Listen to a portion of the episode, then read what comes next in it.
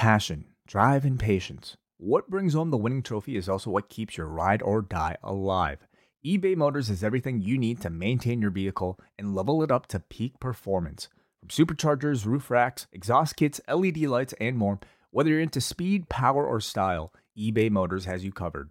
With over 122 million parts for your number one ride or die, you'll always find exactly what you're looking for. And with eBay Guaranteed Fit, your part is guaranteed to fit your ride every time or your money back. Because with eBay Motors, you're burning rubber, not cash. With all the parts you need at the prices you want, it's easy to turn your car into the MVP and bring home that win. Keep your ride or die alive at ebaymotors.com. Eligible items only, exclusions apply. As if they don't have too much on their plate. The Kings of Combat Sports podcast, John and Wade. They'll talk about the things they did that day. They'll analyze the work of Vince and Triple H. Rewind to SmackDown. Rewind to SmackDown. Rewind to SmackDown. Rewind to SmackDown. Rewind to SmackDown. Rewind to SmackDown. Rewind to SmackDown. Rewind to SmackDown. Hello, everybody, and welcome to Rewind to SmackDown. It's John Pollock and Wai Ting with you. SummerSlam week is over. The WWE has completed four consecutive nights at the Scotiabank Arena, and right at the end of it all was SmackDown and 205 Live, which we will have reviews of. And one person who was there live is here on the line with us. Wai, how are you? Doing all right. How are you doing, John? Uh, I'm doing I'm doing well. Uh, you got to go live tonight to watch SmackDown, and then on your way home, uh, I watched 205 Live. So I thought we could get into some of that. Um, I I think it was a good idea that you left before 205 Live because I imagine you didn't bring a winter jacket, uh, which you may have needed because there was absolutely no heat in the building after 10 o'clock p.m.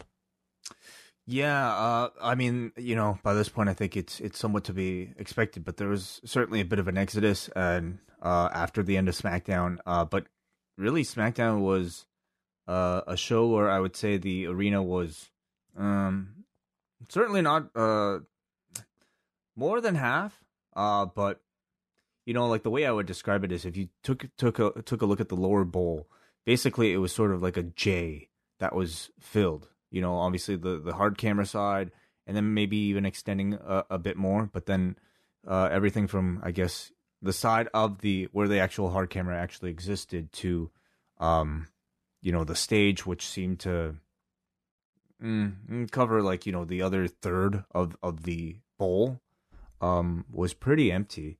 So it was um I mean, but it sounded loud actually during SmackDown itself. Yeah, it it didn't seem like a um like a non-enthusiastic crowd on television. This is also the last time they're ever going to have to do it in this format with SmackDown closing out the weekend because come Survivor Series, SmackDown will kick off the weekend. That's right.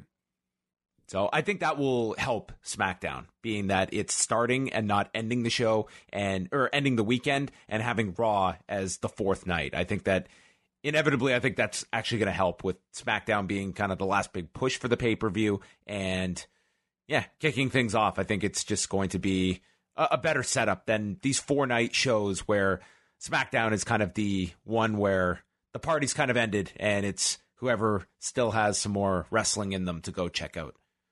The after party really is raw and i mean after the after party where else is there. Yeah every, everyone's left at this point. The party is over. Well we are going to get into all of that stuff and we'll get uh, Wai's live thoughts throughout the show. Uh, but tonight Wai we are going to be giving away our post wrestling prize pack so i thought we could kick things off with our big draw among our post wrestling cafe members are you ready to give away some free stuff to start off the show more than ready yeah all right let us uh, go into uh, the deep bag of names. If you are a member of the Post Wrestling Cafe, you are eligible in the straw each and every Tuesday night to win a prize pack courtesy of store.postwrestling.com. So as we spin the wheel and we go in and we select the name, the winner is. Congratulations to let me okay um i'm gonna do my best to read this name please do not um crucify me joe Nailed it. Um, D Y C K. Can can you read it for me, John? D Y C K. Uh, Dyke. Sure. Congratulations. Uh, you win a, a T-shirt from the Post Wrestling Store. Wouldn't the, wouldn't the C be uh be uh? I, I'm actually gonna look and see if we can get a pronunciation here. On, uh, it's uh, It's never just like John Smith on one of these things. It's always it's always something that uh, this is how you know it's completely random because I, I don't think I would randomly or I, I would purposefully choose a. Anyway, Well, congratulations, Joe. You are the winner. and please let us know how to pronounce your name. Uh, we apologize if we got it wrong. All right. Well, if you're a member of the Post Wrestling Cafe, there's always next week and the week after that. Uh, we went over all of our shows this week. It's a little bit of a different schedule here at Post Wrestling this week. On Wednesday, we're going to be releasing our Post Wrestling live in Toronto show from this past Sunday. That will be available for all members of the cafe. You can either watch it as a video or download it as a podcast. So that's coming on Wednesday. Thursday, Braden and Davey are going to be back with Up Next, and we're going to have a special interview with WWE referee Daryl Sharma, who you would have seen on 205 Live tonight, refereeing the main event and uh, some of the other matches as well. So that will be there in place of the Cafe Hangout. We are off this week from the Cafe Hangout, but we will be returning next week. So stay tuned on that front. Friday, we've got Rewind Away returning with a review of UFC 189. We'll be joined by our Espresso executive producer, Eric Marcotte, to chat Conor McGregor versus Chad Mendes from July of 2015, a card that Away took in live. Uh, he was covering that event. So we're going to discuss all of that, plus the fight of the year between Robbie Lawler and Rory MacDonald that year. Quite the one two punch at UFC 189 from International Fight Week that year. This coming weekend, two editions of Cruel Summer will be out. We've got, uh, we're all the way up to 2013. Rich Kraetsch from Voices of Wrestling will join WH on Saturday to chat the final between Hiroshi Tanahashi and Tetsuya Naito. And then 2014, Joey Bay is back to chat with WH about Kazuchika Okada, Shinsuke Nakamura from the Seibu Dome in 2014. And TBA on another weekend show, correct? I think so. Um, yeah. All right. Stay tuned, everyone, at the edge of your seats. Lots of great stuff up at postwrestling.com. We also have all of our stuff from the weekend NXT TakeOver post show with Braden, Davey. Uh, we had MJ, Jesse from the Six, Scrump. It was uh, quite the post show on Saturday night from them. And then me and Wai have a review of SummerSlam, uh, a very brief review of Raw from Monday night. Uh, tonight's will be much more detailed, I promise. Yes, yes, yes. Although I, I mean, I didn't hear too many complaints about the Raw review last night. No, I didn't either. So thank you, everybody, for Some uh, people telling us that it was actually a great opportunity for us to do a drunk review. Oh well, uh, I was uh, I was more so exhausted by Monday night than anything. I I totally hit a wall as we were done that that show. I think the last like couple of days, it all like hit me today. I was exhausted as I sat down to watch SmackDown tonight. I was like, I I need a break from this. So Wednesday Wednesday is my break day. Yeah, likewise. Yep. All right, let's get into a few news items because there was a, quite a bit of it. Uh, we have the first round matches announced for the Super J Cup they have put out. So we are going to get on the first night in Tacoma, Washington, Soberano Jr. versus Rocky Romero, Caristico versus Bushi, Dragon Lee versus Yo, Jonathan Gresham versus Ryusuke Taguchi, El Phantasmo versus Robbie Eagles, Clark Connors versus TJP, Sho versus Taiji Ishimori, and the main event on the first night, Will Ospreay versus Amazing Red. Oh, awesome. That sounds that that card sounds fantastic. The matches I just listed, that that is all on that first night in Tacoma. Like what an awesome card they're getting in Tacoma. And I'm sure the uh, the following cards you're going to get obviously the tournament matches, you're going to get Liger on all three of these nights and then I mean even if if Red loses to Ospreay, which I think everyone assumes, you'll probably get Red in some unique tags and stuff on the second and third nights. Yeah, I think so. Um, can you see a possibility of that outcome not happening? there's always the chance you could do some kind of upset just because Ospreay. I, I don't I don't see it happening. I'd, I'd say it's like a ninety percent chance that Will Ospreay is winning that match, but um, it would certainly get a big reaction if Red won. He's going to be the sentimental favorite, but I think ultimately his value is going to be having a kick-ass match with Will Osprey, which it's going to be really hard not to. So I think that it's that's going to be the value is those two just tearing down the house, and maybe this tournament is going to be Red's official retirement after he announced it earlier this year, because this would be pretty hard to pass up. Ospreay really wanted this, and I, I, think it's a cool showcase for Amazing Red, who is someone that uh, doesn't always get that spotlight in unless you were kind of in that scene in the the 2000s where he was such a big influence on so many people and gets to at least have a little bit of a if this is not his send off something close to it. Any update on uh, where people could watch it?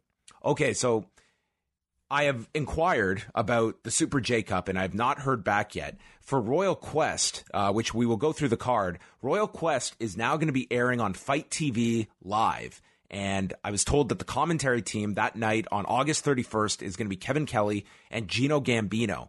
So you can order it on FITE, but as of right now, both the J Cup and Royal Quest are going to be on New Japan World on tape delay sometime after they air, which seems crazy in 2019. I know it maybe we sound spoiled, but that's it's just expected now that such big cards like this should be live, especially Royal Quest, which is an enormous show for them. Yeah, I mean, this card looks absolutely tremendous, and I think it would obviously carry a whole lot of interest for uh, any New Japan fan. Um, uh, I have to imagine maybe it's some technical limitation um, that that's preventing them, or it could be contractual. I, I really don't know. Um, if for for what it's worth, uh, Chris Charlton has tweeted that Royal Quest will be broadcast on World in, uh, in September, in September, as will the Super J Cup. Yeah. So so here's here's my question. Wai, you're a consumer. You have New Japan World. You pay for it monthly. Royal Quest is a big show. You want to see it. Are you ordering it on FITE TV on August 31st and paying $24.99 for the show? I'm not.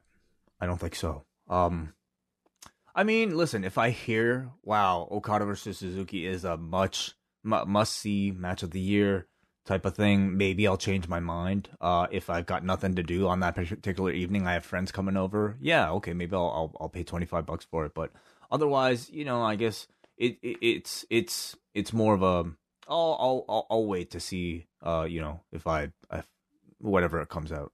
Now remember, this is August 31st, so this is the day of All Out. So Royal Quest will be at 12:30, uh, just afternoon, 12:30 p.m. Eastern time, and NXT UK Takeover is that same day, probably around three o'clock, I believe, is the start time of that. And this Royal Quest show is also going head to head with the CM Punk thing at Starcast. So this is a crazy day. Um, and I think a lot of people are probably going to skip on Royal Quest that are New Japan subscribers, and they're going to watch Takeover instead because twenty four ninety nine when I'm already getting New Japan World, I can see a lot of people being annoyed by that.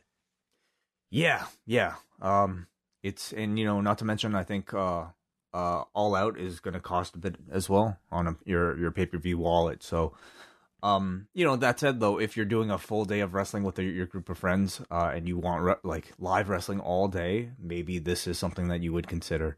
Uh, everybody chipping in to, to pay for this one show so, so that you could get get a head start on, on your drinking day, watching wrestling. That sounds. I don't fun. know what we're gonna do that day. We're gonna have to uh, divide and conquer that day. It's gonna be a lot of stuff. Um, the Royal Quest card has also been released, so you know, we speculated on what would be on this card. Everyone knew that it would be Hiroshi Tanahashi and Zack Sabre Jr. That match is happening for the British heavyweight title with Zack defending. The main event will be Kazuchika Okada and Minoru Suzuki for the IWGP title. On top of that, this one was surprising to me. Tomohiro Ishii defending the never openweight title against Kenta. Mm-hmm. I thought for sure this one would be saved and not thrown on the Royal Quest show, but that tells you how big of a show this is for New Japan. This is as as big as any of their like big shows. Uh, I think as big as certainly as big as you know uh, what they gave the MSG. Uh, I mean, they gave an Okada title win at MSG, so I can't necessarily say it was. Um, it's more important, but certainly on paper, it looks as good. This is um, like a sumo hall show for them. Yeah, and I think it looks almost as good as the Dallas show, the first night. Right. You know, Um, so there, it's not really you know your your run of the mill like oh here's some uh, here's a bunch of Rev Pro guys and, and here here are a couple New Japan guys. This feels like a real attempt at giving a serious show to uh, a market that I think has been craving uh, a serious New Japan show for a long time. Uh, in addition to those three title matches, the Guerrillas of Destiny defend the IWGP tag titles against the winners of the Road to Royal Quest tournament that Rev Pro is currently running. And then we've got the underneath matches with Tetsuya Naito and Sanada against Jay White and Chase Owens, Will Ospreay teaming with Robbie Eagles against Taiji Ishimori and El Phantasmo, Yujiro and Hikuleo versus Kota Ibushi and Juice Robinson, and Rocky Romero and Roppongi 3K versus Ryusuke Taguchi, Shota Umino, and Ren Narita. And of course, um, uh, Jon Moxley obviously was never going to be involved with this because of All Out that day, and also not knowing 100% if um, what Moxley's ability is in the UK. We know what his stance is uh, in terms of the US, but the UK, uh, that's that's kind of unknown. But it's irrelevant because obviously he's on the All Out card that night. I have to imagine, you know, with I think AEW uh, claiming it to, you know, take UK as a very serious market with uh, great TV coverage, of course, but also you know vowing to do live events there. I have to imagine maybe it's it would be similar to the U.S., but who knows what what he worked out in his contract. Right. Um, I know that uh, a lot of people have been asking about AEW in Canada on TV, and while I don't know the specifics, I, I've been told that they have a plan for Canada. It's obviously a very important market for them, and all I've been kind of informed is like when the show starts, like Canadians are going to have some way to be able to watch it. It's just not knowing what that outlet is going to be, if they're going to have a deal in place or if they're going to have uh, something else. But it looks like it's not going to be a case where Canadians are shut out come October the 4th. Is that suggesting that it might be streaming on, on a platform like uh, BR Live? Or... I would I would have to imagine so. Yeah, I would right. I would think that certainly BR Live would be the one I would assume, which you can get in Canada. And so I said October 4th, that's SmackDown, October 2nd for the TNT debut. But, you know, the UK and Canada, that's like at the top, behind the US, like those are their big countries that they want to make sure this show is available in. So it, it seems like one way or another, you'll be able to watch it. It's just a question of whether there will be a television deal in place by then. And I suppose other markets without um, AEW television I wonder if we could expect a, a similar response. I, I, would think so. Like we've we've seen AEW, they have the relationship with FITE TV. That's always an option. Just if you want to make the show available to as many people as possible, um, that's always a backup you can do for regions that don't have BR Live. Mm-hmm. So Moving on from there, we also we talked about the King of the Ring tournament last night. The update on that tournament, it is a 16 man tournament and it's not going to just be on next week's Raw. It looks like it's going to take place over the next month leading up to um, the Wrestling Observer reporting the finals will be at the Clash of Champions pay-per-view and we've got the full list here of the 16 men involved. The Miz, Ricochet, Cedric Alexander, Samoa Joe, Drew McIntyre, Baron Corbin, Sami Zayn, Cesaro, Kevin Owens, Ali, Apollo Crews, Chad Gable, Elias Andrade, Buddy Murphy, and Shelton Benjamin. Um, great list of names. Honestly, I think um, there's no certainly no shortage of, of incredible talent um, within the WWE, especially in the mid card that you know this this tournament seems to be showcasing. The real question, of course, is what types of matches are these several talents going to be able to have on television?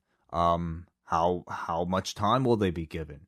Uh, I I would say that really is the bigger question. Um, whether or not the qual, I think you know tournaments can be very effective, but especially when it comes to like 2019, this is really a chance for WWE to like let this group of talent have great matches on TV. Let them go like 10, 10 minutes. I mean, if it calls for it, at least, you know, 10, 15 minutes with just like bangers you know, that aren't interrupted with shenanigans, uh, weird commercial breaks.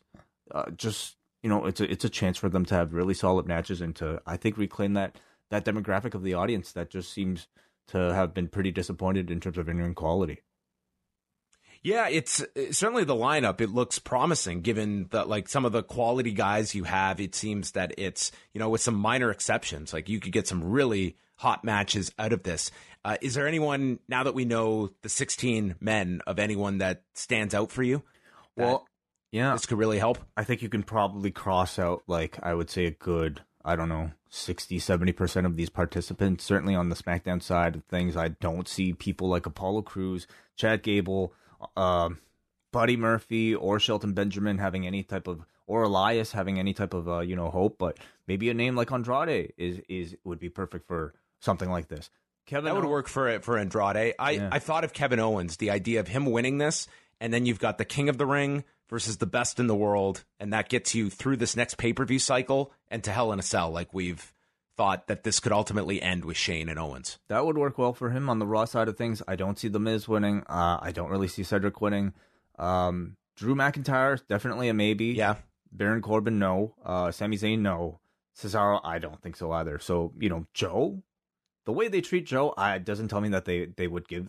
Eh, it would be awesome, but I just, especially with what he's got going on right now, sort of, sort of in this like weird tweener phase. I don't really see it with him. But what about Ricochet? I could see if the brackets. We we haven't gotten brackets yet, but if it's kind of the raw the raw bracket and the SmackDown bracket, and then we get the finals at the pay per view. I could see Raw coming down to Drew versus Ricochet and then the winner advancing. I, I, I see those as my two picks I would isolate on Raw. And then SmackDown, I like Andrade now that you bring that name up. Owens was the one I thought of first, and then Ali as well. Those would be kind of the three. I really hope this is not a vehicle for Baron Corbin because I could very well see it being, yeah, King can Corbin. Be, can he go to the finals at least? Can he beat the Jay White? Of this King. Absolutely, he could because you could do the stupid comedy that we were lamenting last night. That could be Baron Corbin's role. And if you're going to make this just to be a punchline at the end of it and a new character for Baron Corbin who's been off TV for a month, I could definitely see that happening. So I mm. certainly don't rule out Baron Corbin winning this entire thing or at least teasing that he'll go to the final before you do a serious winner and you could do Owens and Corbin or something at the end. King Corbin, I'm sad to say, does have a nice ring to it. I hope the it does not come to fruition, however. Uh, but you know, I like the discussion. I like that we're even kind of talking about a WWE, you know, uh, tournament as if it was like a real sporting event for once. Um, so let's see how they how they actually conduct the the actual event. Yeah, let's let's see where they go. Um, Pro Wrestling Sheets Ryan Satin had a report out on Tuesday that recently the WWE re-signed uh, Roman Reigns to a new contract, and I mean, not a whole lot to discuss here, other than um, now this could have been a case where his deal was going to be up in a while, and they just wanted to renew now. But think of what this guy like. We're hearing about all these uh, raises that guys are getting. What is a Roman Reigns worth today versus 18 months ago? Certainly, yeah. I hope well, this guy cashed out in this contract because he should have gotten one of the most lucrative deals in wrestling history. Can you help me understand this? So, was his contract up, or was it just? Uh, I, I, don't know. I don't know if this was a case. I, I, would. I would think we would have heard if Roman's deal was coming up very soon. I think right. that would have been a big discussion. I would guess that they're just looking at all the contracts, and when you're hearing the terms that they're trying to get guys locked in for five years, I'm sure a Roman Reigns, they're ready to sit down throw out the old deal and renew at a longer term just so everybody is locked in and he would be right near the top of your list and I I think he would be paid accordingly. I think it would whatever he would make would certainly be a benchmark for, you know, what the ceiling might be uh in 2019 for a WWE performer. Um for a non-Brock performer. Non-Brock, you know, maybe maybe you throw in John Cena, maybe Randy Orton. I I, I you know, I can't really speak to to all that, but um obviously Roman would be near the top. And the final thing here, just looking at the numbers from Monday night, Raw did very well this week. 2,729,000 viewers. That's up 10% from last week. And if you take out the Raw reunion, which was an aberration, this was their highest number since the night after WrestleMania. Uh, peaked in the second hour with uh, more than 2.8 million viewers. Um, they did drop a bit in the third hour, but it was. Um, you know, from start to finish, it was it was not that bad of a drop at all from hour one to hour three. And then following it was the debut of Straight Up Steve Austin. That did 1,221,000 viewers, which uh, is better than what the Miz and Mrs. is doing after SmackDown, but this also has a stronger lead in with Raw than SmackDown. But I, I, would I would view that as a as a pretty good number for the Austin show on USA and a really good number for Raw coming off of SummerSlam. Does the number surprise you for Raw, and and what do you attribute it to? it, it, does somewhat surprise me. They have not always had, um, you know, of late I've been looking at the night after pay per views, and there's been months where the the bump that they get off a pay per view is is not that big, and they got a huge one here, and you know, it was it was a number that it, it topped any of the other numbers that they've done since since April. So, mm-hmm. um, yeah, I was somewhat surprised, but it was. I, I think it was a fairly well received show on on Sunday, and it is a bigger pay per view than most. So uh, I think that helped, and we'll see if the King of the Ring is a draw for people next week. I think that they that was one good thing about you had this this audience, and you did set them up for something next week that has some nostalgia attached to it, and maybe they will at least get a bit of a number next week. And certainly the ad on Monday, it kind of was confusing. Like you would have thought the King of the Ring was going to be a one night show just based on that ad, but it looks like it's going to be just the start of the tournament Monday. Mm-hmm. Mm-hmm. So there we go. Um, anything else to, no. to get to, Wade? No, I, I mean, uh... um, no, no. Let's get to the let's get to the show. All right.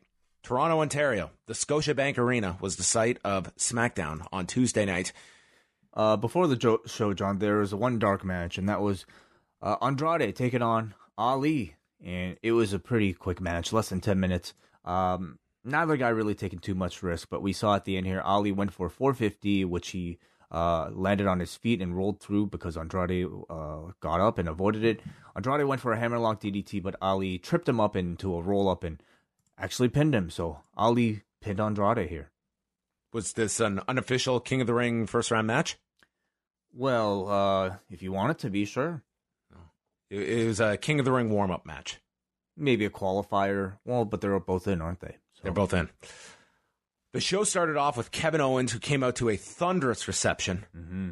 How big was this in comparison to anyone else on the show? I think he was the the loudest. Uh, it was certainly um, it was between him and I would say the RKO for loudest reaction. Oh wow! He gets into the ring and Owens just lets the crowd go, keeps the chant going. And he says that yesterday, on Monday, was the five year anniversary that he signed his WWE contract. And he talks about being in this ring with people he respects, some of the greatest of all time. But on Sunday, he was in the ring with a guy who calls himself the best in the world, which is not the case. And he's going to remember SummerSlam for a long time because his family, his children, his parents, they were all there ringside to watch him and he mentions kicking Shane in the balls and delivering the stunner that he will remember forever, and now will set his sights on the King of the Ring, which is a concept he loved growing up, and it would mean just as much to win this tournament as the titles he has won in the past. So, really putting over the tournament here. He did a great job, uh, not just you know putting over his own victory on Sunday, but promoting this tournament and really kind of making it feel like it was really important. Yeah, and then it was interesting. He was listing off past winners, and it was interesting to see who he built up to. He went with Austin, Angle, Edge, Bret Hart, Mabel, and then the last one was Owen Hart. And it got what it looked like Owen got the biggest response. Absolutely. I guess if we're going to compare like uh, big reactions, I mean, I think Owen's name got as much as, as Kevin Owens, it seemed. Um, and really interesting because I mean, Bret certainly is, you know, the the most uh, famous uh, Canadian wrestler, but maybe Owen is the most beloved, and especially coming from Kevin Owens, because I think much of this audience knows the the personal significance to Kevin Owens naming himself and also his child after Owen Hart. I think it it added that much more sentimentality to it, and again, really put over this tournament as something really important, at the very least for Kevin Owens, because winning a tournament like this would bring him that much closer to his idol. I, I definitely uh, would would see Owens being someone that could benefit the most from winning this uh, for the feud with Shane, and then he gets to proclaim himself as whatever Man, the king. I, I just the way they treat their baby faces, I just don't see it. Maybe not. Shane McMahon interrupts and calls it a tainted victory on Sunday. Everyone starts chanting asshole, and Shane has the quip, There is no reason to call Owens that he was very funny. Like he made everybody laugh. Um, I think he's hilarious.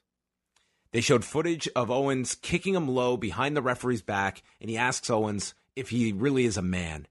And Owens is not going to be lectured by someone who used to be part of something called the Mean Street Posse. And he's a man because he stands up for what he believes in and he will do whatever it takes to win. Shane says he's a cheater and he wants to beat the crap out of Owens, but he's going to restrain himself tonight. And they air footage of the chair shots delivered to Elias, and Shane has given Elias the night off, and there will be no 24 7 title defense, which was all a lie here. And he sa- he says that Elias was a was an official hmm. in that match at SummerSlam. The crowd at this point starts chanting "boring," and it leads he, up. He just kept going on and on. yeah, this was a long winded promo at the end, and he announces that he is fining Owens a hundred thousand dollars, and Owens just has this giant reaction to this figure, and you almost are getting ready for Owens to just like like he's being sarcastic and he's just going to laugh at Shane. But no, he was very concerned with this this level of fine. He says, "That's a new car to you, but that's a lot of money to me, to my family, my children's college fund, and Shane is not going to reconsider this and also says that Owens will be in action tonight." So my question to you, Wai, is that there Owens is presented here as the everyman. But Yeah. at the same time, I'm never a fan of the baby faces having to be concerned about money. Well, listen. Uh, remember when Owens came back? Like we saw those weird vignettes of him. Like I don't know. Oh, I know that th- this is Getting his character. popcorn. I understand why they did this here. It was like to me, but you have to re- imagine this is like Vince Vince McMahon's idea of what the common person is. This is what the Kevin Owens character seems to be right now. He's somebody who uh, fumbles his popcorn or whatever. Um, what was this? Doesn't doesn't know how to shoot in selfie mode. Like what was what the fuck did he do like back then? He did a bunch of the, the things you listed. And you know, uh, the average person would look at a hundred thousand dollar fine as crippling, um, life changing. Absolutely. So I think this was just like another real attempt at explaining that, hey, like he's like us.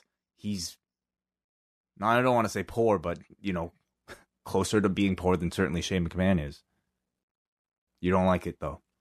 I, I, I Owens, I can understand the thinking uh, of doing this, and it's not even so much a specific Owens thing.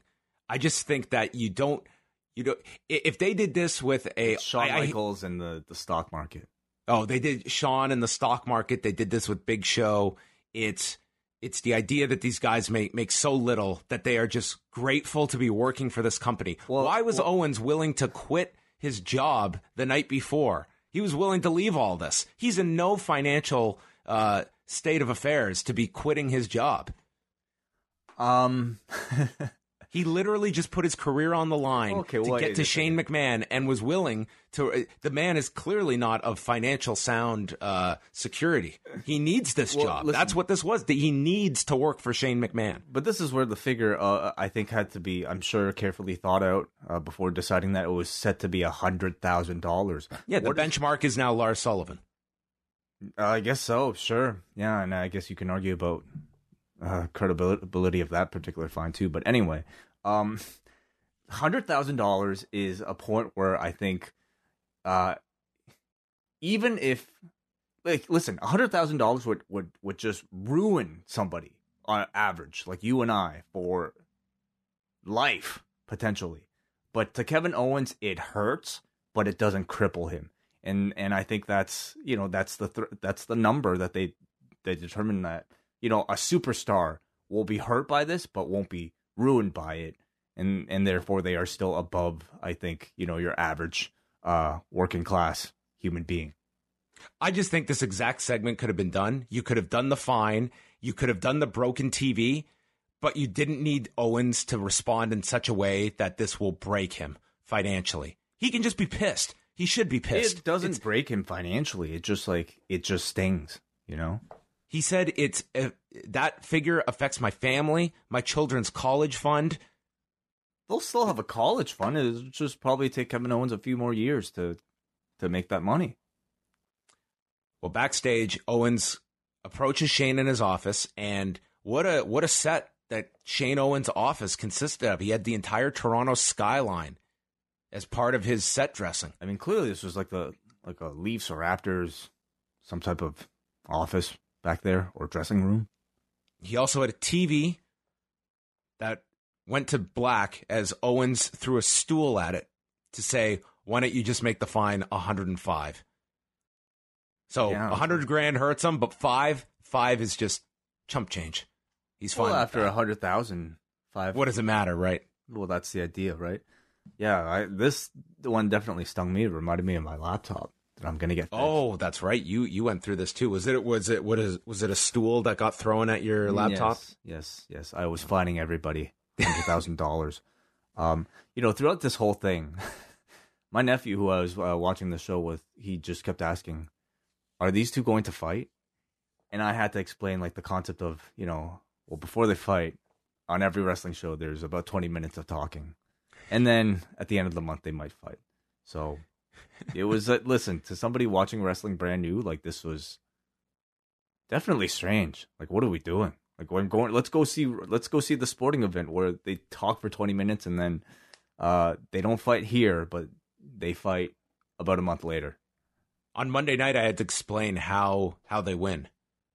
to our bartender. Yes, or How do, how do these contests end? Yeah. Explain. Did you have to explain what a pinfall was? Uh, no, I think they understood that. Charlotte Flair versus Ember Moon was our first match. Uh, the entrances were not on TV; they were just in the ring after the break. And Yeah, so I mean, I have some, you know, maybe maybe people would find this somewhat interesting for those of you who maybe haven't been out to a WWE taping in a while, but they they come out and then the lights dim. Uh, that's when you know everybody, or at least I realize they're still in commercial. So they do their entrances, lights dim, and then they show the backstage segment on the screen, which was Owens and Shane here. Oh yeah, do doing the the the the, the TV break, and then the lights come back on, and they get into the match, which. I get it. You're, you know, you you want to chop out the entrances just to kind of give more uh, content time, but man, the pacing is odd. You know, because like Charlotte comes out, Ember comes out, these grand entrances, they look so cool. You're ready to see them fight, but then like goes to black. You watch Shane and Owens, and then comes back from black, and they just get into the match. Definitely, it takes the anticipation away from it. But again, this is the limitations, I suppose, of doing a TV show. And um, again, I was fully reminded again that what you see here is the production of a TV show, and less, I would say, live sporting event. Right. Um, so they go to the floor, and th- there was one strange spot here where Ember went for a dive, and Charlotte cut her off with a forearm from the floor, but didn't quite hit the forearm. So Ember didn't bother selling it and just decided to run the ropes, uh, ignoring the partial forearm, and then drop kick Charlotte through the rope. Um, they went through a commercial. Charlotte appl- applied a Boston Crab, and this seemed to uh, elicit a chant of Y2J uh, because of its uh, the walls uh, technique that she was using. Yeah, people, um, I guess, looking for any excuse to cheer a Canadian here. Um, at one point, did you see the Dragon Sleeper? The Dragon Sleeper. Yeah, Um, it must have been during commercial, but um, I don't think so. Yeah. So anyway, man, like again, this was another part where like I'm watching these matches, and boy, is it obvious whenever they're in commercial break because the stalling here was just like so long. Um, but we did get a Dragon Sleeper, which to this audience really doesn't mean all that much. The guy behind us was saying how Ember should really came brilliant, John. I think you should send this to to Sonata. Guy says Ember can escape this move by licking her armpit. Jesus Christ. Toronto sports fans. Yeah, there was Um, also like kind of like a messed up sunset flip, uh, but you know, I guess it doesn't matter because it was all during commercial.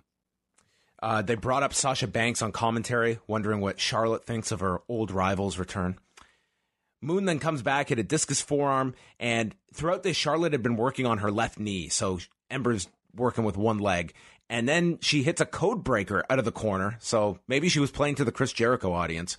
Uh, Moon then got yanked off the top by her hair, uh, Charlotte missed the spear in the corner. Moon then rebounded uh, with a cover, but Charlotte kicks out, big boot, figure eight on the bad knee, and Ember Moon is forced to tap uh, as Charlotte did the bridge. I, I thought that this came off, uh, other than the, the forearm that was kind of off, but not terrible. Um, I thought this came off as a m- much better than Ember's match with Bayley, but I would say maybe the commercial free edition of, of the match maybe lowered it. Absolutely, and that was the case for me throughout the entire show. Like, um, just to me, like watching this live, the biggest impression I have coming out of it was how much stalling there was, and obviously that's because there was a three minute commercial in between. But this is all just to say I don't even really blame them.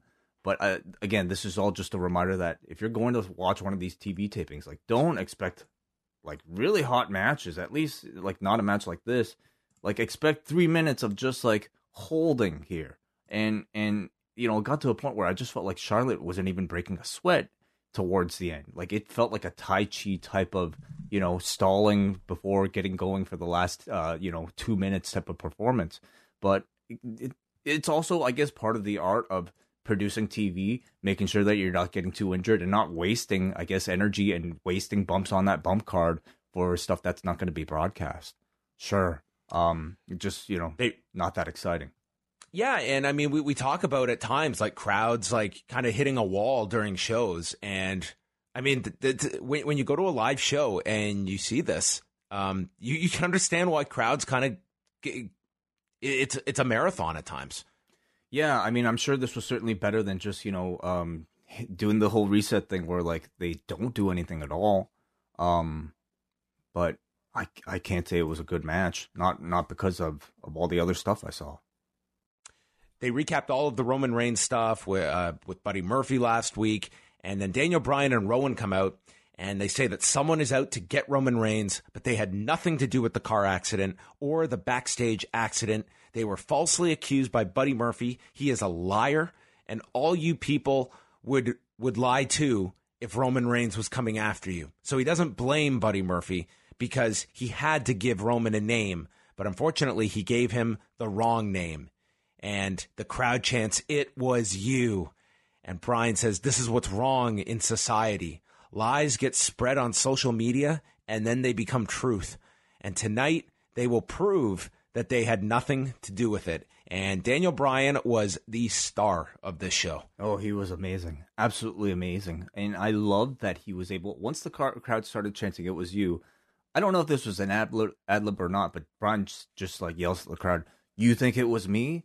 Which elicits, of course, for Daniel Bryan a yes chant. So whether or not you know that was uh, you know uh, um, kind of uh, designed beforehand, I thought it was absolutely brilliant. Um, somehow the environmentalist Daniel Bryan, who in this heel run has been able to kind of hit on so many, I would say, political hot hot button issues, has turned this like murder angle into a reason to criticize social media usage and the spreading of misinformation.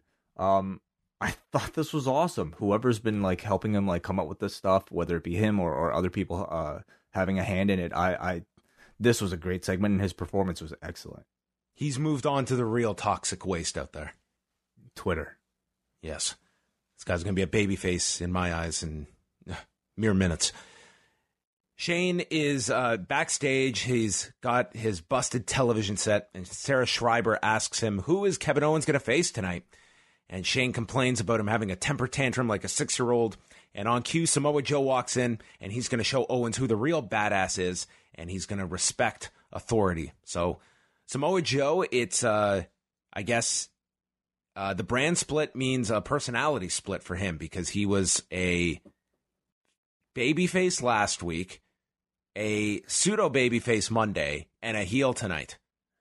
So yeah. he's he's your utility guy.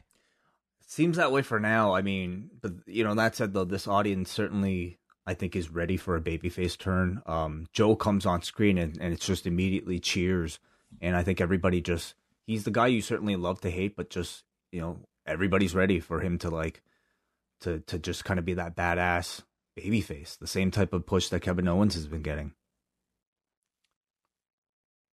And then we went to the room. Did this get a big reaction? Well, let me just tell you, we were coming back from Sarah Schreiber and the audience who uh, conducted an impromptu dance break.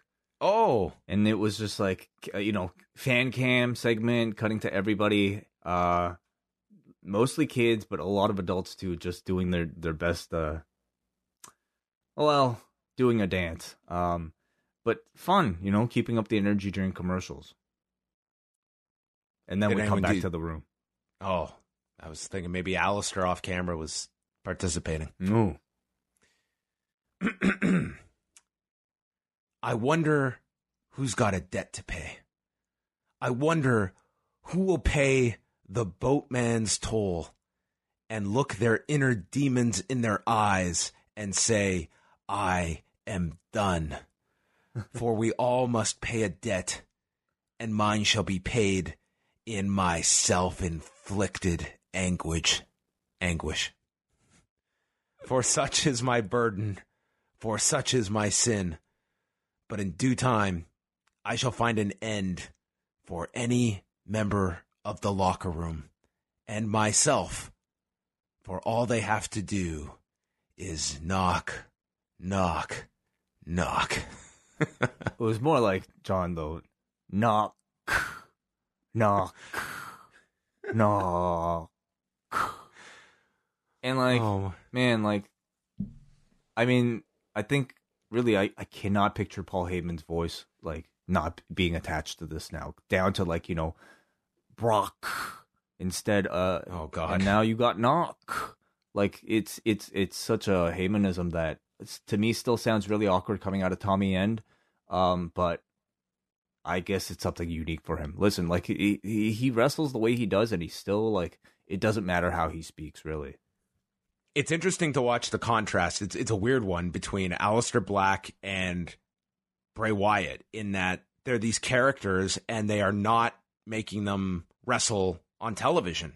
It's it's very rare when I mean they used Black last week, but it really seems like they want to get these two over as their characters doing promos, doing the vignettes that Bray does, and trying to keep their matches um, spread out and special. Yeah, yeah. Do you think that's intentional? I feel like it's intentional with with Bray Wyatt, or or maybe is it, uh, or maybe is it just a case of them like, mm, maybe. I, I, I think with Black soon? it is too. Like th- Black and Zayn, that was to be SummerSlam, and it was just kind of a last minute deal that they decided to put it on TV. So I don't think they're going out of their way to put him on TV, or else you'd be seeing him in more matches. I mean, he's done no television matches with the exception of the Zayn one since um, they did the tag stuff earlier this year. Like since the the room stuff, it's it's just been promos. Mm, mm. Yeah, I think it's it's the right call. You know, both of those guys feel very special, at least when they get in ring. Buddy Murphy versus Roman Reigns. This one starts off with Murphy landing a flying knee and then stomps down Reigns, and the crowd seemed to get into Buddy Murphy at the beginning. You know, I would say it was like it felt like a real 60-40 crowd for Roman. Um, and Murphy is very exciting to watch. Reigns then launches Murphy over the announcer's desk and then misses the drive by and gets shoved into the steps. Murphy comes off the steps with a double knees, and then we go to commercial. Were there any highlights during the commercial Wai? Yeah, yeah, John. Uh, listen, let me just say, like the, the beginning of the commercial, all that stuff was great. Like uh, Buddy Murphy is awesome. The commercial break, I saw a fucking three minute chin lock, dude. Oh my like, god! They did. He did not move at all. Like I mean, maybe from one type of chin lock to another chin lock, but this entire three minute stretch to me was like, and it was like longer than the actual match by this point. More than half of this match by this point was just rest hold.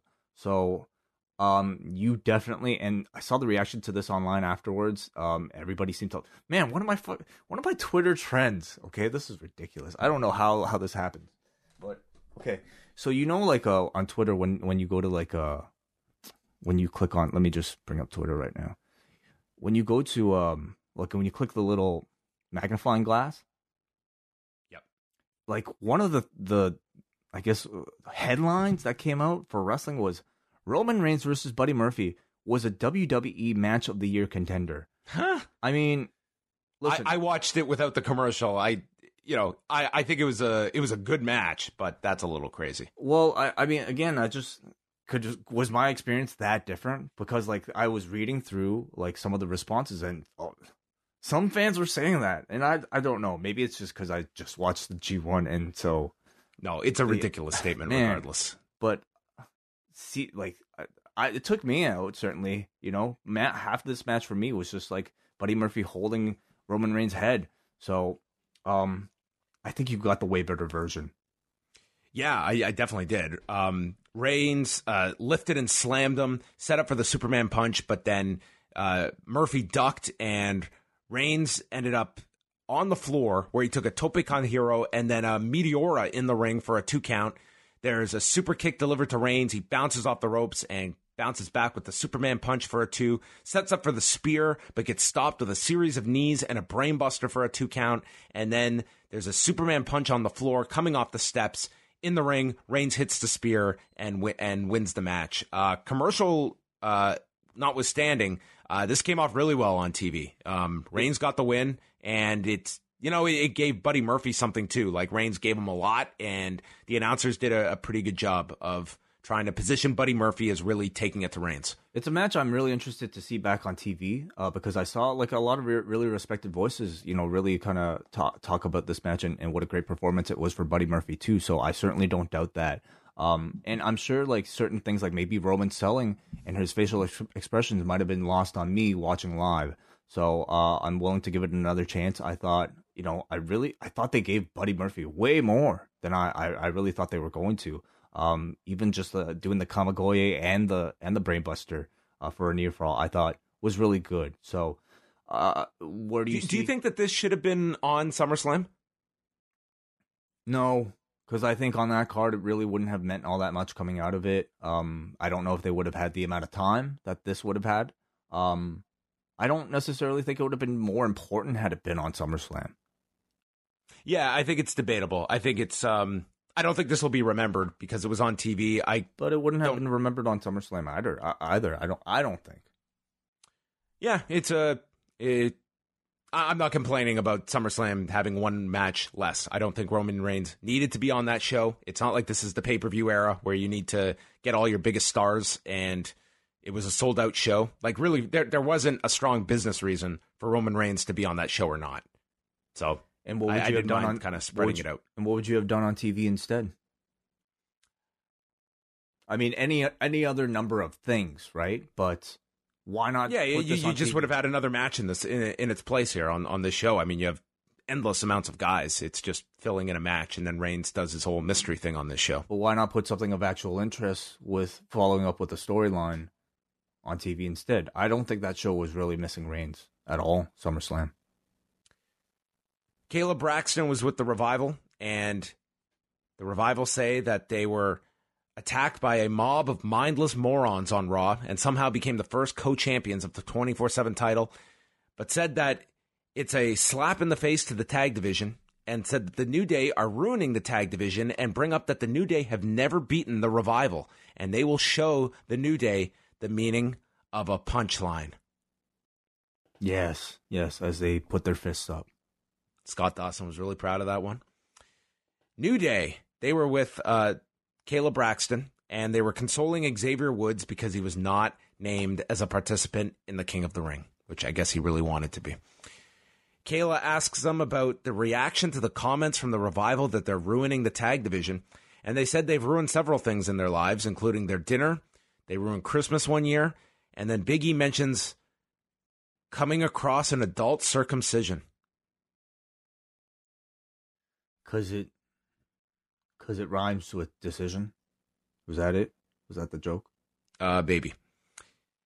Biggie mentions the low down scheming Randy Orton, and then Kofi goes over his attack on Randy, defending it because Orton, with all his maniacal nicknames, looked at his family, and that was enough. He doesn't regret what he did to him.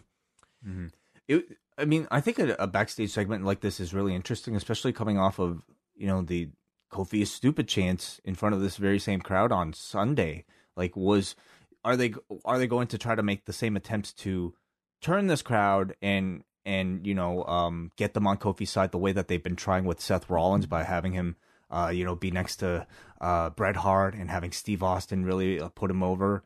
Um, to me, they kind of doubled down on I think what the audience has grown really tired of with Kofi Kingston, and that's this type of like, you know, juvenile new day comedy, which I I, I sense is getting a little bit tiring and maybe not as becoming of somebody who is involved in like a really heated feud like like you know Kofi Kingston is against Randy Orton right now.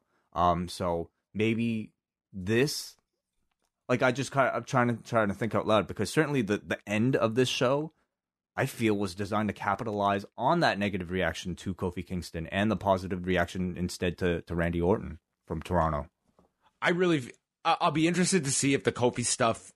Really, I, I didn't even notice it as much tonight. It was more so just SummerSlam with the chance. I really don't think they're going to carry over to other cities. I think it was kind of just a one off at SummerSlam.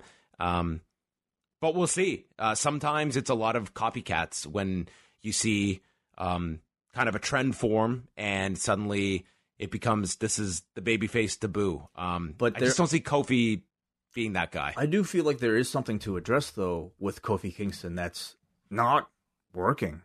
Like he does not have that edge right now. no, he no, he doesn't. Yeah. Um, maybe he needs to be more of an everyman. We need to know his financial status. Yeah. Yeah. More more relatable. Then we had uh, Samoa Joe, Kevin Owens, and they brought out Elias as the enforcer referee, so he did not have the night off. Quick commercial break immediately. Uh, Joe was in control here until Owens came back with a, a senton. Joe ends up uh, taking the swanton for a two count, and then the stunner gets blocked. Joe goes for the coquina clutch. Owens rolls him off, and then hits Joe with a sit out power bomb after catching him, but the referee can't count three because Elias pulls him to the floor. And as Owens turns around, Joe does the schoolboy roll up, and Elias comes in and fast counts Owens. So Owens loses. I mean, funny, you know. I think, I think you would have expected it. Um, certainly meant to carry the angle and continue building heat. Um, I I think I, I half expected Kevin Owens storming to the back to get revenge. Um, and I I think I had hoped to see him get that revenge by the end of the show, but instead he just unfortunately leaves the building and this show um, despite being the hottest guy in the in the in the in the arena on this particular program, kind of kind of looked like a goofier. I, you know, from if you take me back to the start of this show and the reaction that Kevin Owens got, and then you asked me, okay, what should we do with Owens for the next two hours? This stuff would not be what I came up with.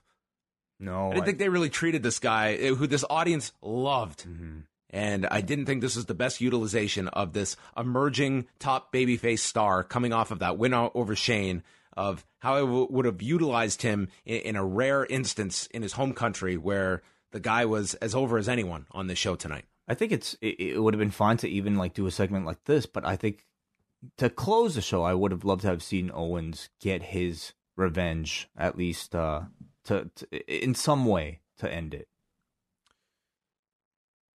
After that, it was uh, Reigns going. Uh, f- first, Bryan and Rowan enter the locker room. They kick everyone out except for Buddy Murphy.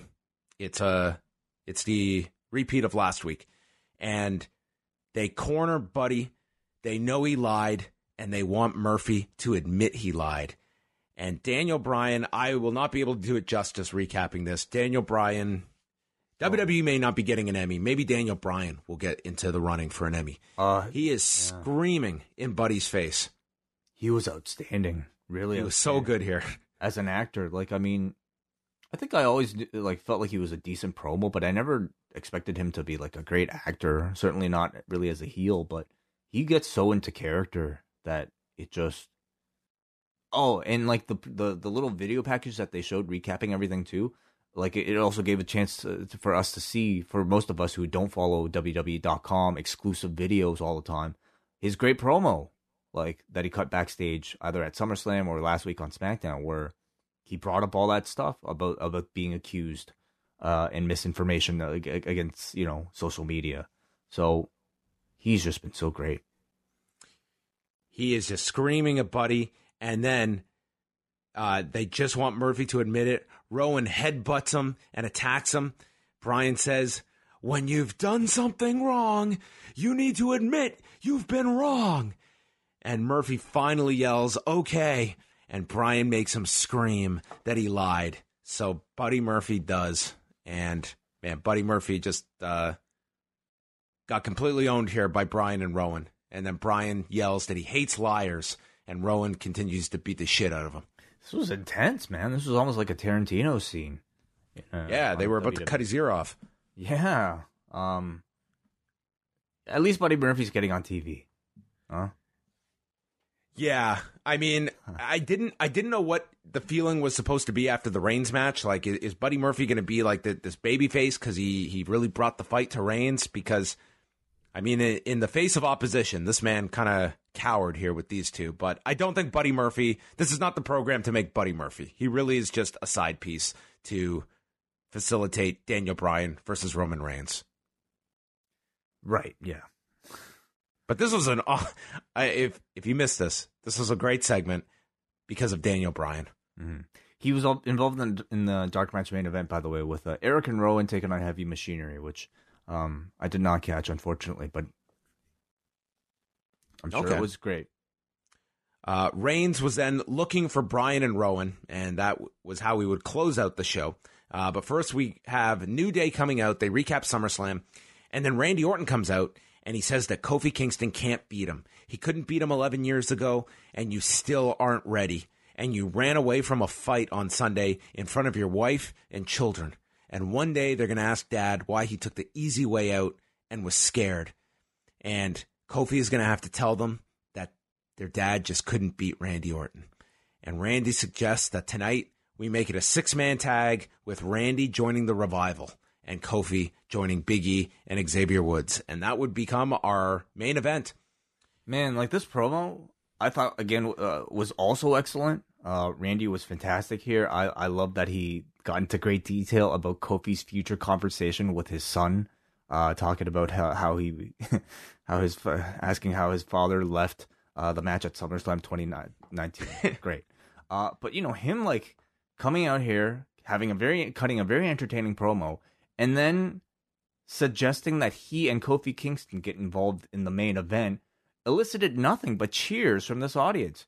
So he did nothing here but sound cool and make sense because he's right. The WWE champion did kind of coward cowardly escape um you know uh, uh, uh, the the championship match with with the title intact. So well they got they both got counted out. Well, yes, I know, but uh, to me, hardly the way I think a, a, a, great champion should leave SummerSlam defending a title. I'm just, it's more of a criticism of, of the booking. Like it did not make Kofi Kingston to me look heroic, like to to leave SummerSlam in that fashion. Anyway, I, I all I'm trying to say is I did not get one sense that this was a way to like make Kofi, Randy Orton feel like a heel to Toronto. This just made Toronto like Randy Orton more. Yeah, I, I saw what they were trying to do here. Um, like Toronto I, I like the promo. Likes, Toronto likes cool heels, I suppose, and Randy Orton was every bit the cool heel here. Yeah, I mean it was. uh Yeah, certainly this promo it, it definitely clicked with the audience, and the feud's obviously continuing, and I, and I think it should. I think that this this could be a, a really good program for Kofi, and I, I think having that kind of more personal grudge and this feels like it's building up to Kofi's eventual win over Randy.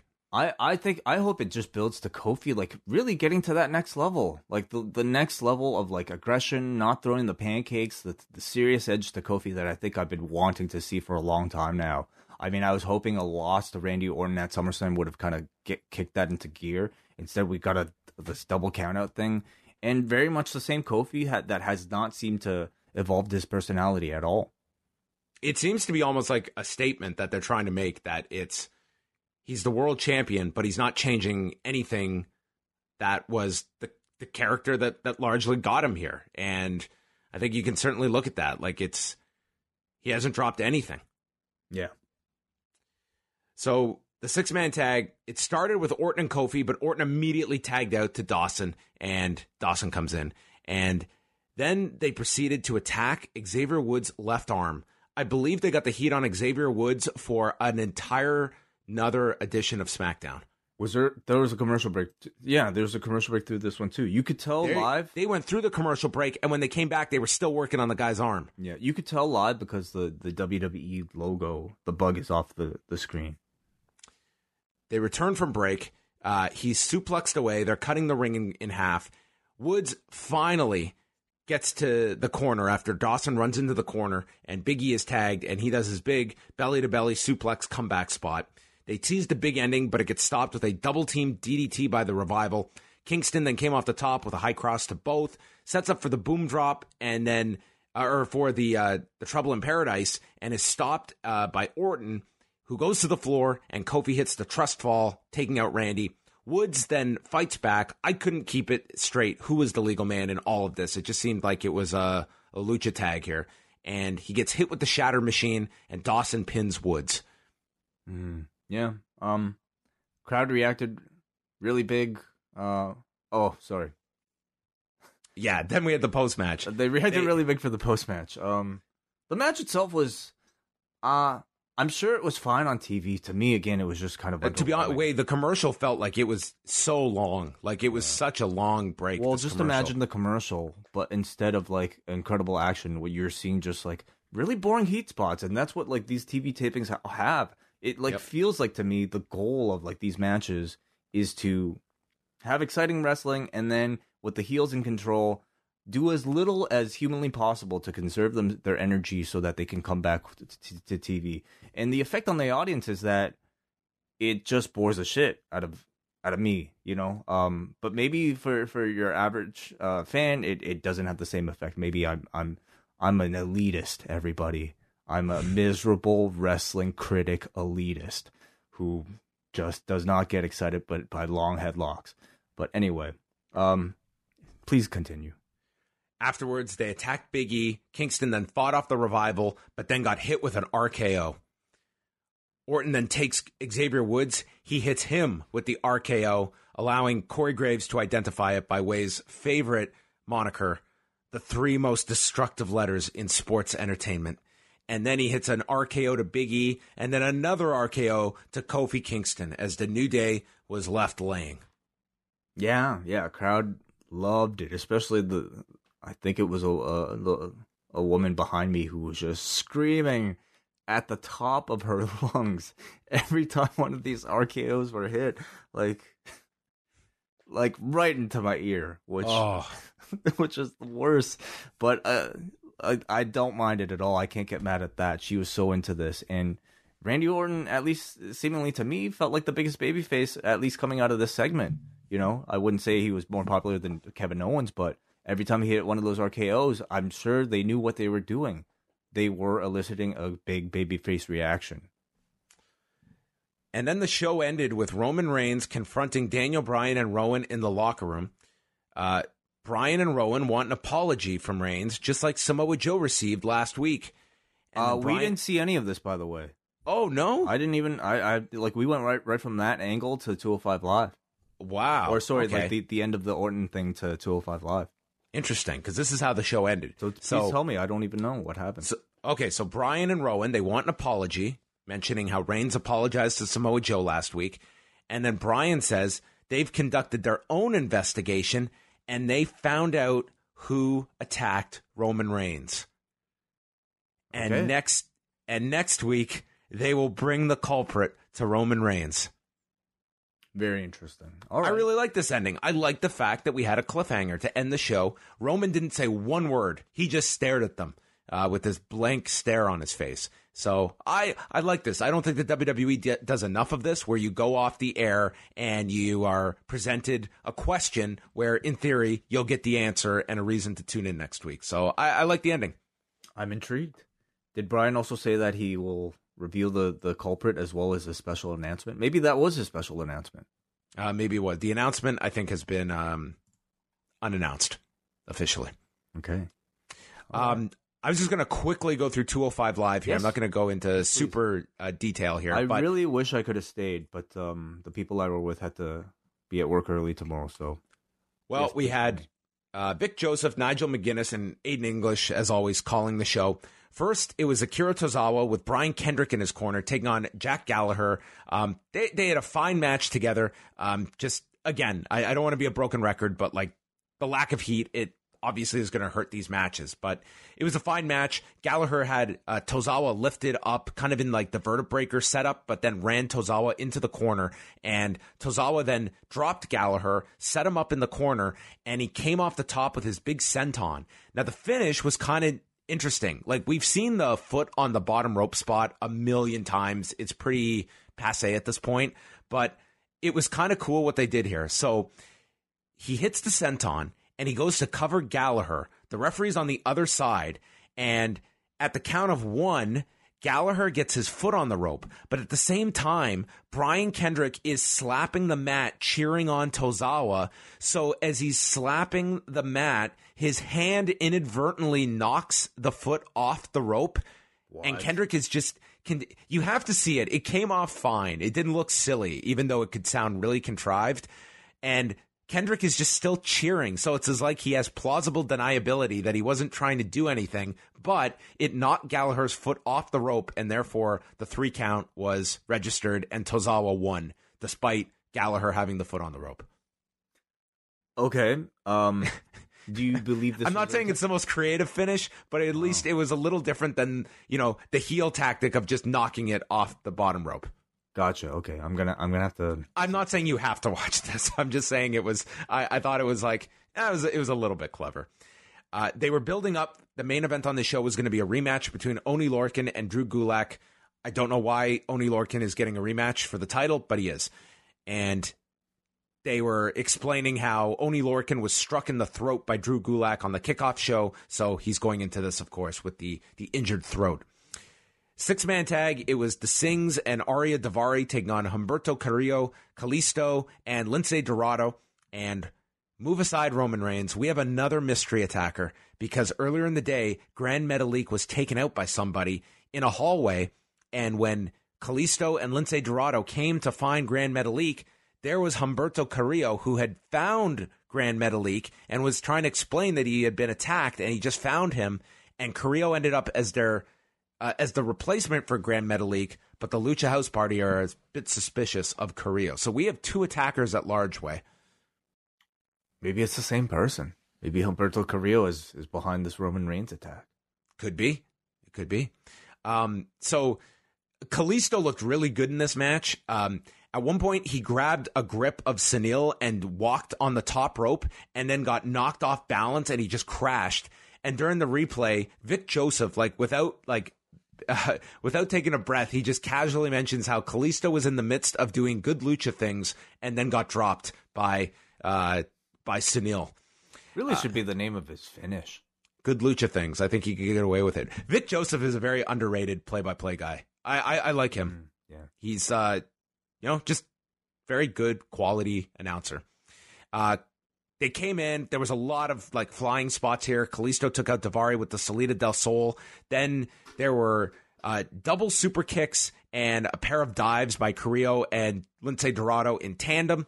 And then it was Carrillo in with Sunil. He hit a missile drop kick and twisting splash, but Dorado made the blind tag, hit a shooting star, and he got the pin on Sunil. So the three reluctantly celebrated the win, but they were teasing like issues like Kalisto and Dorado did not trust Humberto Carrillo, who has a great look. He's a really good talent, and I can see this guy certainly being elevated beyond just 205 Live. He seems to have uh, everything that they they look for in stars.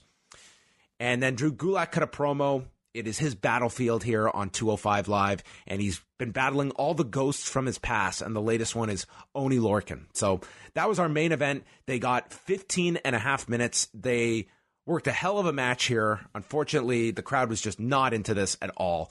Um, Gulak got hit with a half and half suplex, uh, early on, and then Lorcan hit a somersault to the floor off the turnbuckle. Then they did. Um, Lorcan got thrown into the side of the desk, throat first, to play off the injury from Sunday. So he's gasping for air and just beats the count to get into the ring. Uh, they traded gigantic lariats on one another, and then it was Gulak working the throat with uh, his choke that he applied.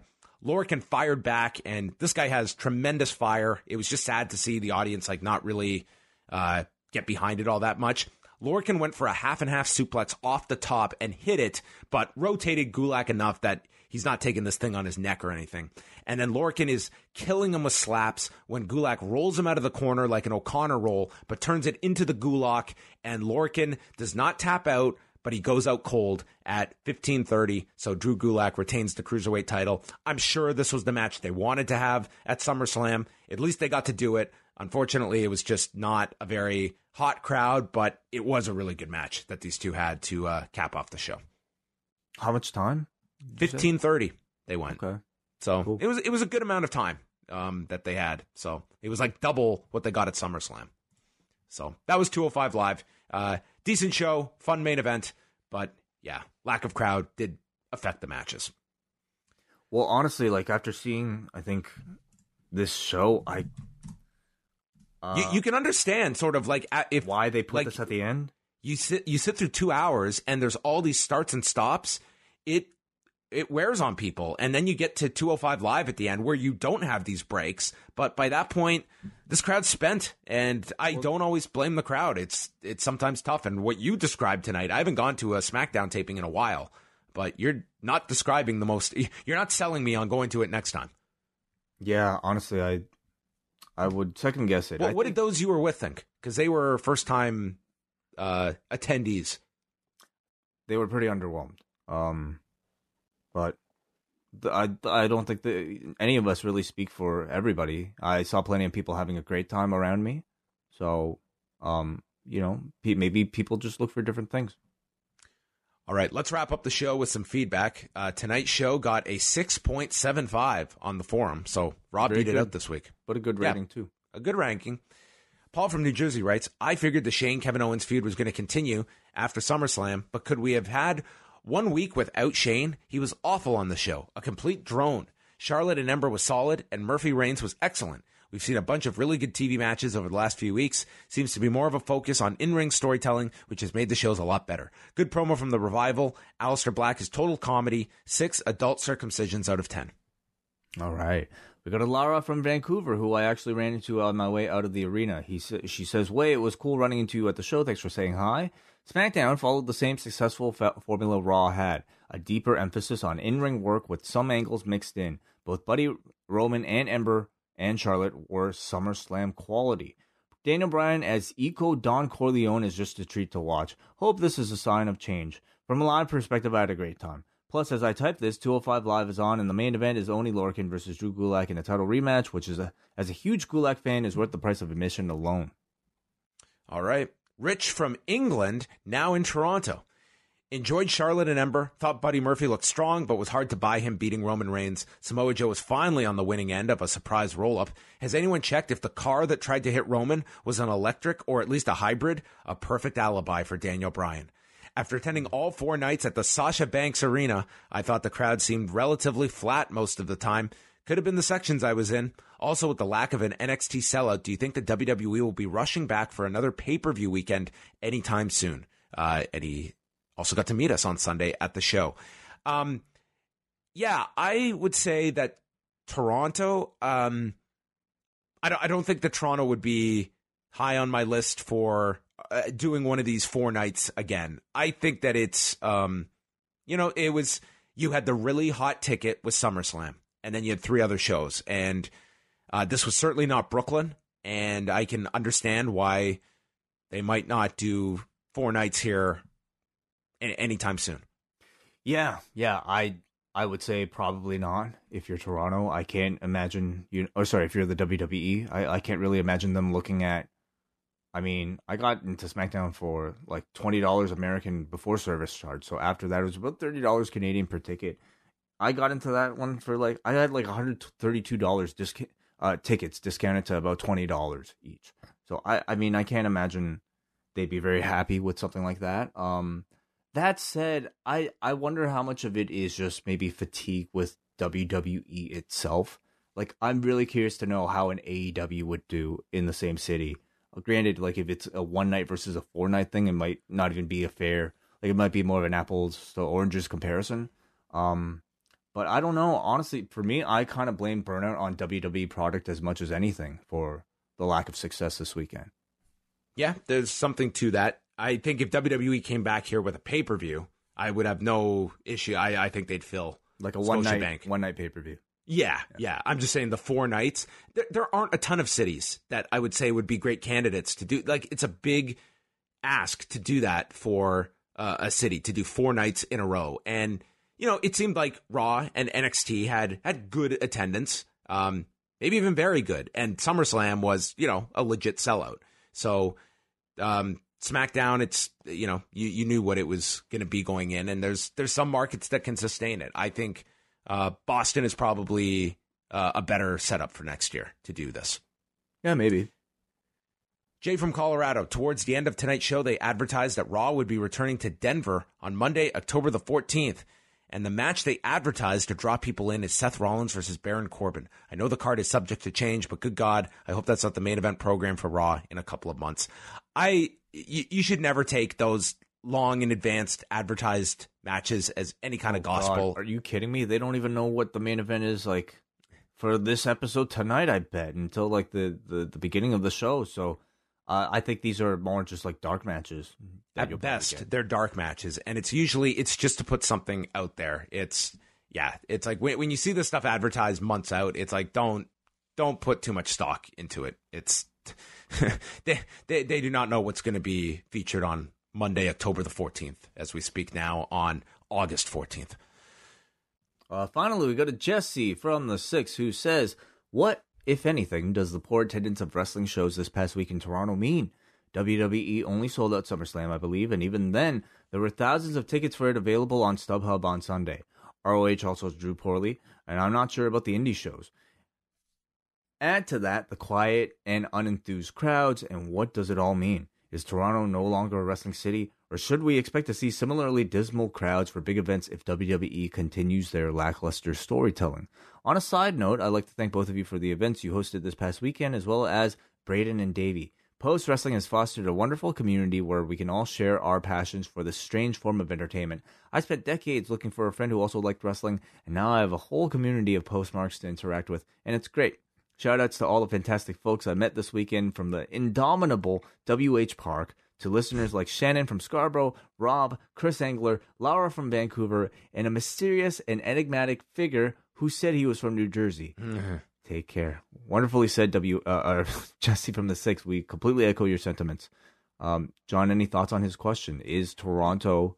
What does this mean this weekend? Yeah, I in terms of uh, like I'll go in sections here. The WWE like this was not a bad weekend for them. They did tremendous at SummerSlam. Raw had like a really good attendance. I, I heard like one estimate, and it might have even been more than that. Um, I don't know what the exact figure was for NXT, but it wasn't it wasn't awful. Like these weren't home runs.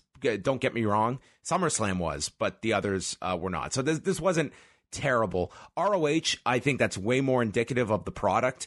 And with the indie shows, it didn't shock me. I didn't think that this was going to be a weekend with tons of travelers. And to make those worthwhile, you need to be able to draw from them. That said, um, you know, like the the women's show, the summit on Saturday morning, that did about 350 paid, I was told, which is like you, it sounds like a low number, but wait, we were at that venue that place wasn't going to be drawing 500 people. Like you couldn't fit 500 people in there. So I feel like that. I mean, 350 sounds to me like it's it's a near capacity, like for that building. Like that was one of the best uh, attendances I've heard from the from the the series of shows at the Met. I believe there were nine of them. That was one of the best. So, like, yes, it sounds like a low number, but that venue was not going to be holding 500 people. There was no way. So that's kind of what they were scaled for. And some of them had very expensive ticket prices too. So what you lacked in numbers, um, I'm sure some of the gates were not bad given that I, I was looking at some like front row seats were like 90. dollars mm-hmm. Yeah. So, um, so I, I don't look at this you know, if people were, if promoters were going into this expecting like a mini WrestleMania, I, I like that was not it. It was, I, I didn't just the local market. Like there is there is a ceiling to it. If you are a local independent group, like this is not a city that draws a thousand people to indie shows. It's you know you you aim for like three hundred. That's kind of the benchmark you look for. Um, I think I think that, we should we should all, sorry to cut you off. Um, No, that's that's all. Go ahead. I think we should also maybe introduce the idea that you know SummerSlam might have something to do with it too. Like if if it was a WrestleMania coming to the city, or maybe the Oh, Royal totally Rumble coming different. to the city, it, I think it would be yeah, it would be a different scenario. Um, maybe you're only talking about a select number of cities that could support the hype. I guess you know to to kind of like uh, to to support the to fill shoulder programming coming off of really what is the third biggest pay per view now in the WWE's calendar year in SummerSlam. Um, so I think that has something to do with it too. You know, I, I think honestly, I, th- I thought Brooklyn was a perfect spot for the SummerSlam week. Like that's a fantastic market. They get so much media attention there. Uh, but that all got thrown up when they did WrestleMania this year in that market, and then they moved they moved it away from Brooklyn this year. But next year it's Boston, and that'll be a test too. yeah, Boston will be a test too. It's so yeah, I, I think it's a mixed bag of what you can look back at at this past week, but it's it's also it, it's not like um, the indie shows, for instance. It was uh, like some shows definitely got hurt because there was just too much and there was not enough fans to spread them around. But if you're looking at like the series of shows at the Met, I mean, they were going into this like they they weren't prepared to be drawing a thousand people or anything like that. And with ROH, I, I think it's very indicative of kind of that. To their defense, it was a great show. I really enjoyed that show, but I think the amount of people there that that tells you where the interest level is for Ring of Honor right now, and it, it's dropped. Like there's no debating that. Uh, great question though. So thank you, Jesse from the six. And I believe that's going to bring an end to Rewind to SmackDown and conclude our SummerSlam week coverage. Have we reached the finish line? I think we're we, we have just surpassed it. Wai, uh, we got our Q and A show coming out tomorrow, and Wai and I can try and get back to our normal lives. Well, it's it's been uh, a really eventful like several days covering all this stuff. Um, but we've made it. Uh, hopefully, you know, uh, you've all enjoyed the content. Thank you everybody with that we saw and met this weekend. Uh, I I would love to do like another something like you know what we did like with between all of us uh meeting people throughout the entire week if if at all possible. You know obviously being toronto like it made it so easy um or at least easier. I don't want to say so easy but easier. But um you know between like braden and davey doing the the up next thing and then us doing something before summerslam and then us having something for raw even it it was awesome. Uh so hopefully there's a chance to do something like that again. Yeah, um, I had so much fun this past weekend, and it was more so than just uh, going to these shows. It was all the people that I got to see, whether it was uh, new people, new listeners, or getting to reconnect with people that I haven't seen in, in a long time. That to me was my favorite part of this weekend. I, I had so much fun this past weekend, so it was great to meet uh, so many people, and somehow we survived it all. But it was it was a lot of great stuff, just spread out over uh, many many hours. So, big question is, John, wh- how will you be spending your day tomorrow? Uh, tomorrow is my day to hang out with uh, with Max, so that's that's my day tomorrow. And I'm sure you'll be catching up on all the other wrestling, all the the the all, the all Japan. Um, what do they got going on? Is there uh, some tournament that they? Uh, not right now. I mean, there's uh, there is some outstanding All Japan stuff. I I've got to watch UFC 189 at some point by uh by Friday, so oh, I should do that I- too.